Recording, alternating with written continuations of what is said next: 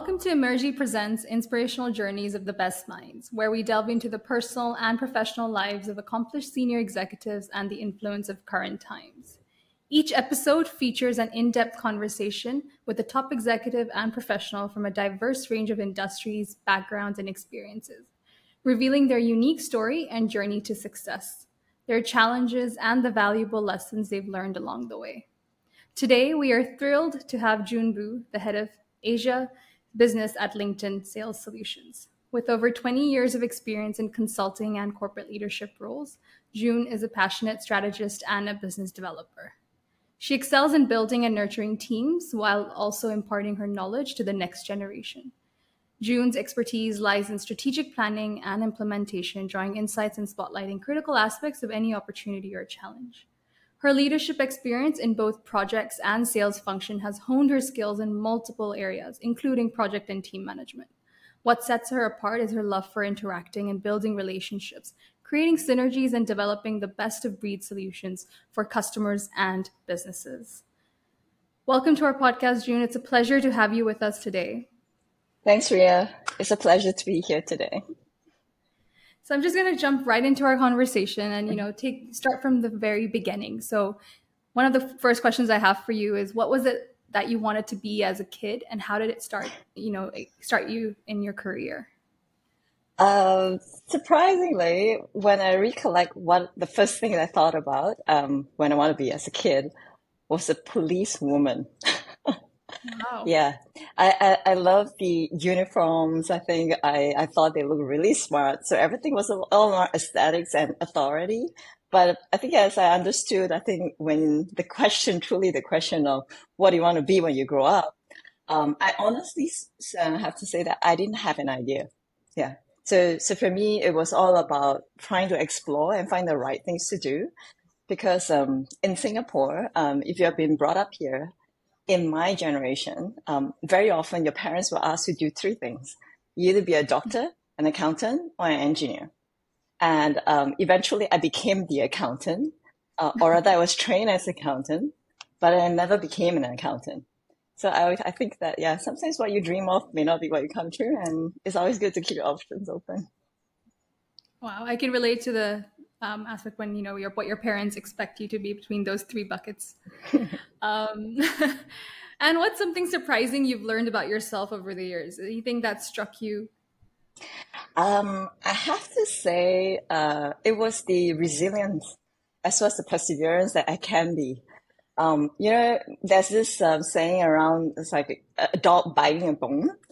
When I truly believe in something, I will refuse to give up. I will try whatever it takes until to the point of time where I've been knocked down several times and someone finally tells me or myself, I think after validating many options, then telling myself that, you know what, it cannot be done.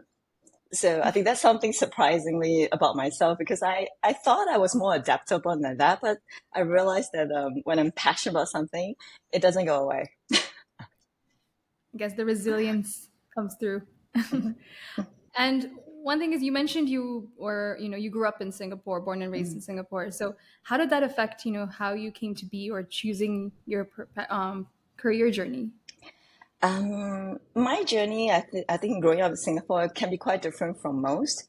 When I was growing up, I was living in the kampong, so which is like the rural parts of Singapore before flats were being developed. I think for the area, I was staying in Sembawang. Uh, and then during that during that time, uh, what I learned is the whole kampong spirit about living a community, and everybody are friends. We, we go around, we know everyone. So relationship is a very big thing, I think, within the kampong. And then I also grew up, I think, with my family owning their own business. So my dad and my mom used to actually run an aquarium, and we had two shops that we expanded, and then subsequently in terms of uh, seafood delivery into uh, some of the restaurants and the country clubs, I think, in Singapore. And what I learned throughout that journey is that the whole entrepreneurship is about taking ownership of your own business, figuring out what needs to be done, and then just doing it. I think instead of deliberating too much about what. And because our family was purely, I think our revenue was came coming from the family business. So whatever is being mm-hmm. done is actually for the benefit of the for the prosperity of the business. So that's also something that I've actually learned throughout the way. Um, but then if you look at my LinkedIn profile, you will realize that I've actually never been truly an entrepreneur, but I deal with a lot of entrepreneurs as a consultant uh, in the startup as well as in some of the SMB scale up organizations. So I think the journey sometimes is not based on just purely in terms of where you are growing up, but the, truly the experience that you're experiencing, I think, throughout your life, even if you have been brought in the same place. And for me, it worked out really well because subsequently I had the opportunity because of the growth that I was experiencing to move out of Singapore only in my late twenties. And since then, I've never, I've never looked back. I mean, it was about taking every opportunity that you can get, uh, the exposure that you are, I think you're receptive, I mean, receptive to, and then being with the right people at the right time. Yeah. Mm. And you know, when you were starting in your early days in your career, when you were just starting off, you know, what were some of the ch- biggest challenges you might have faced at that time, and how did you, you know, overcome that? Um, I think that probably two things. One is uh, confidence. Um, very often, I think I was put in a position when I was a consultant that that's probably the first part of my career. You're always in the midst of uh, your partners, the directors, who seems to know a whole lot more than you do, and uh, you're mm-hmm. trying to be the consultant, the trusted advisor to your customers, who potentially knows more about the market than you do either.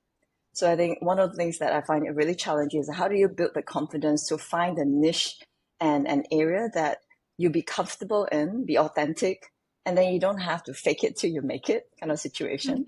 yeah. and do you remember any specific moment or experience that was like a turning point in your career or like a defining point? Uh, definitely. Um, for that, I say a big thank you to the partner that I was working with in PricewaterhouseCoopers in the Singapore office. Um, I was actually serving a notice period to move out to a franchising company to operate in China. And when I was on that notice period, he came to me two weeks down and saying that, hey, June, I have this opportunity for you to uh, move to New York. They're looking for um, another consultant, a manager uh, who will lead on the commercial due diligence M&A strategy and then bring it back from New York, I think, over to Singapore so they can sign an office and a business line here. And my first question to him was that, hey, you do realize that I'm serving my notice, right? I'm actually leaving the company. And he just casually laughed and said to me, is that, yeah, but you're still here and there's no, there's no harm exploring another opportunity until you, I think you leave the company. And I took his advice. I went for the interview. I went to New York. Um, I came back with a job offer. I turned down the other offer, stayed with PwC and moved to New York City. Yeah. Wow. So, so for me, I think what that partner have um, educated and has shared with me, which influences a lot about, I think, my leadership, is that mm. always think about it, which is that you're grooming and you're coaching someone, providing opportunities for their career, not for just their career and employment with the company, but for their career development as a professional. And that will give you the more long-term view of the talent that you're, you're trying to, I think you're trying to groom for the, and trying to nurture for the next generation. I think you've led me into my next question and on leadership itself by answering that. Um, but apart from this kind of you know experience that you've gone through, any other important leadership lessons that you've kind of learned? Maybe just mostly in your current role at LinkedIn. Is there something that you know is a key takeaway for you? Uh, definitely. Um, I would say there's at least two I can share right now. Uh, one is about communication, uh, strategic communication, knowing what to say, how much to say, to who you have to communicate to with clarity. Um, and I think with the right context is really important. How you relate a same topic to an executive at the C level versus your managers and then down to your team can be quite different because at each different level, you're having a different, you're trying to communicate a different sentiment, you have a different goal as to what you're trying to do and being able to acknowledge, be clear about that, and formulating a communication strategy, or if not the messages before you meet. I think the different, um, I guess, um, I guess team members on that becomes really important. I think the second one is that um, team selling is a very big thing in LinkedIn. So we mm-hmm. always believe this, which is that when you walk, you want to walk fast, you walk alone. If you want to actually walk really far to create sustainable business, then you work together. So for us, I think team selling, I think the whole about working together, solution selling together with our cross-functional team, having cadences and communication and building the social interaction so that the team can foster their relationships to be high performing is also key. Yeah. And just in terms of, you know, people that have helped you along the way, is there w- would there be a person or someone who's been um, a very influential figure in your life and how maybe he or she has impacted you in some way? Um, there's many, but if I have to just call out one, uh, it will be my mother. Yeah. So uh, my mother has been, I think, the pillar for the family. She she's a mother who has taken up many many roles. So when we have the business, she was actually managing the store. She was the accountant. She was the marketeer. She was also the customer success, also not the customer, basically chief of customer officer in the shop. Mm-hmm. But at the same time, she was taking care of four very different personality kids. So I have three other siblings. Uh, we all have different education status. We have different jobs. We have different, I think, I think different um, life aspirations. So for me, is that she signifies, I think, between the strength of uh, being a female, being a mother, being a businesswoman, and at the same time, I think she also taught me saying that you can assume a lot of different roles and be successful in each, but keeping focus as to what you're trying to do and who you're trying to be. Yeah. That's amazing. And what advice would you like to give, you know, to aspiring professionals or someone who's just starting out mm-hmm. um, in their corporate careers? Um, I have to say this, which is uh, don't be afraid to fail. In fact, in your first, I would say five to eight years of your career, try as many things as you, you can. If you fail, it is fine because it is still part of your growth journey. I think moving forward, um, figure out where you want to be after trying, failing, and succeeding. And then finding, I think, where you want to spend your time and your passion on. It is okay to fail because um, sometimes things change. Um, and throughout that failure, you will be learning about new things. You'll be knowing about new people. You'll learn more about yourself more often, I think failures actually hit us harder than actually successes at times.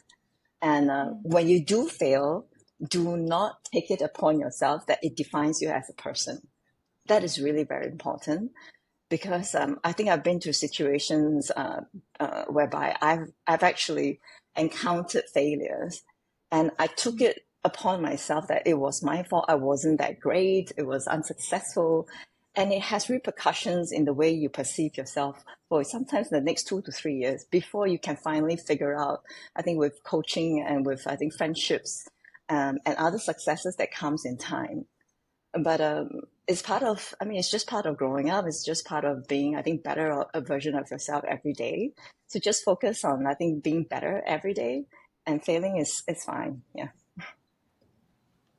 and you know, given that you've had such a diverse range of experiences throughout your corporate career, um, is there something that always stands out to you as a, one of the most memorable moments?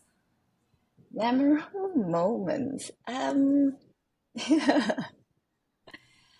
that's a very good question. I might have to pause for a while. Yeah. okay, I will share with you one. I think when you talk about memorable moments, um, I'm not sure what kind of story it would tell, but it's something that really strikes me um, in my conversations whenever I think about myself as a young leader or young manager in my early 20s. Uh, the story is about me, I think, walking up to see one of my franchising, I think, customer. So they've made an inquiry into PwC. Uh, I was back in then, back then with the strategy team in Singapore. And when I went to meet them, um, and I knocked on the door. And the lady who is the owner of this fashion chain, basically brand, opened the door, and she said that um, I was like, "Why are you so young?" And that, that it wasn't even a hello. it was seriously. She opened the door. She's like, "You're from PwC. Why are you so young?" So I, I looked at her. I said that, um, "Hi, so and so. I said that uh, I think uh, we made an appointment to have a meeting today. I'm here to just try to understand your need. Uh, I know I might look young, but give me the opportunity. Let's discuss, and then you can make a call later. And after which, uh, I actually met up with his nephew, who is a pretty accomplished, I think, business professional too. And we had a conversation, a, a three way conversation, I think, during the meeting itself. And eventually, when I was done with the meeting, uh, she apologized I said that I shouldn't have judged you basically um, based on the, how you look. Um, and then that's one thing that I, it gave me a, a lot of confidence, which is that if you know what you know, and you are a mastery, I mean, you master your role and you master basically your profession, regardless of how you look like, how diverse you are, it is fine. Yeah. So be be confident about who you are as a profession and bring that pride whenever you go and see your customers. Yeah. That's a good story. and one last question as we wrap up the conversation mm-hmm. is if you won the lottery and money wasn't a factor, what yes. will you do with your time? What is it? That That's a question I wonder all the time. can, can I win the lottery? First of all, my husband will always say, you better buy the lottery before you want to win the lottery. That's one. But uh, if I do win the lottery, there are three things I would like to do. Uh, one is that I would like to take a sabbatical and just travel for at least a year or two to places that I would like to to go to. Um, I think go to Patagonia, go back to Galapagos. I think see the world. I mean, I'm a pretty avid traveler. I've probably been to at least sixty places um, around the world in the last twenty odd years. Um, so that's one. Uh, two, uh, I would like to set up a fund actually to be involved in some of the startups and the scale organizations. Um, it's always a that that segment of companies has a I have a soft spot for them. I, I work in a startup scale up I think for four years when I was in the US, which is before I joined LinkedIn. Um, I was from an entrepreneur family business. I've seen a lot of these uh, SMB companies um, in Singapore when I was working as a consultant, and I feel that at this point in time, I probably could scale my expertise and help them. And if I have funds, I think I could also participate much more actively in their growth and expansion overseas. The third thing is that I would like to buy an island and then just build it in the way that I like to stay for my retirement. I mean, 60 countries is a lot, and that that's amazing. Well, thank you so much, June, for joining us for this conversation for Inspirational Journeys of the Best Minds. It was a mm-hmm. pleasure speaking to you, and we hope to hear more from your stories on LinkedIn. All right. Thank you. Have a great day. Thank you.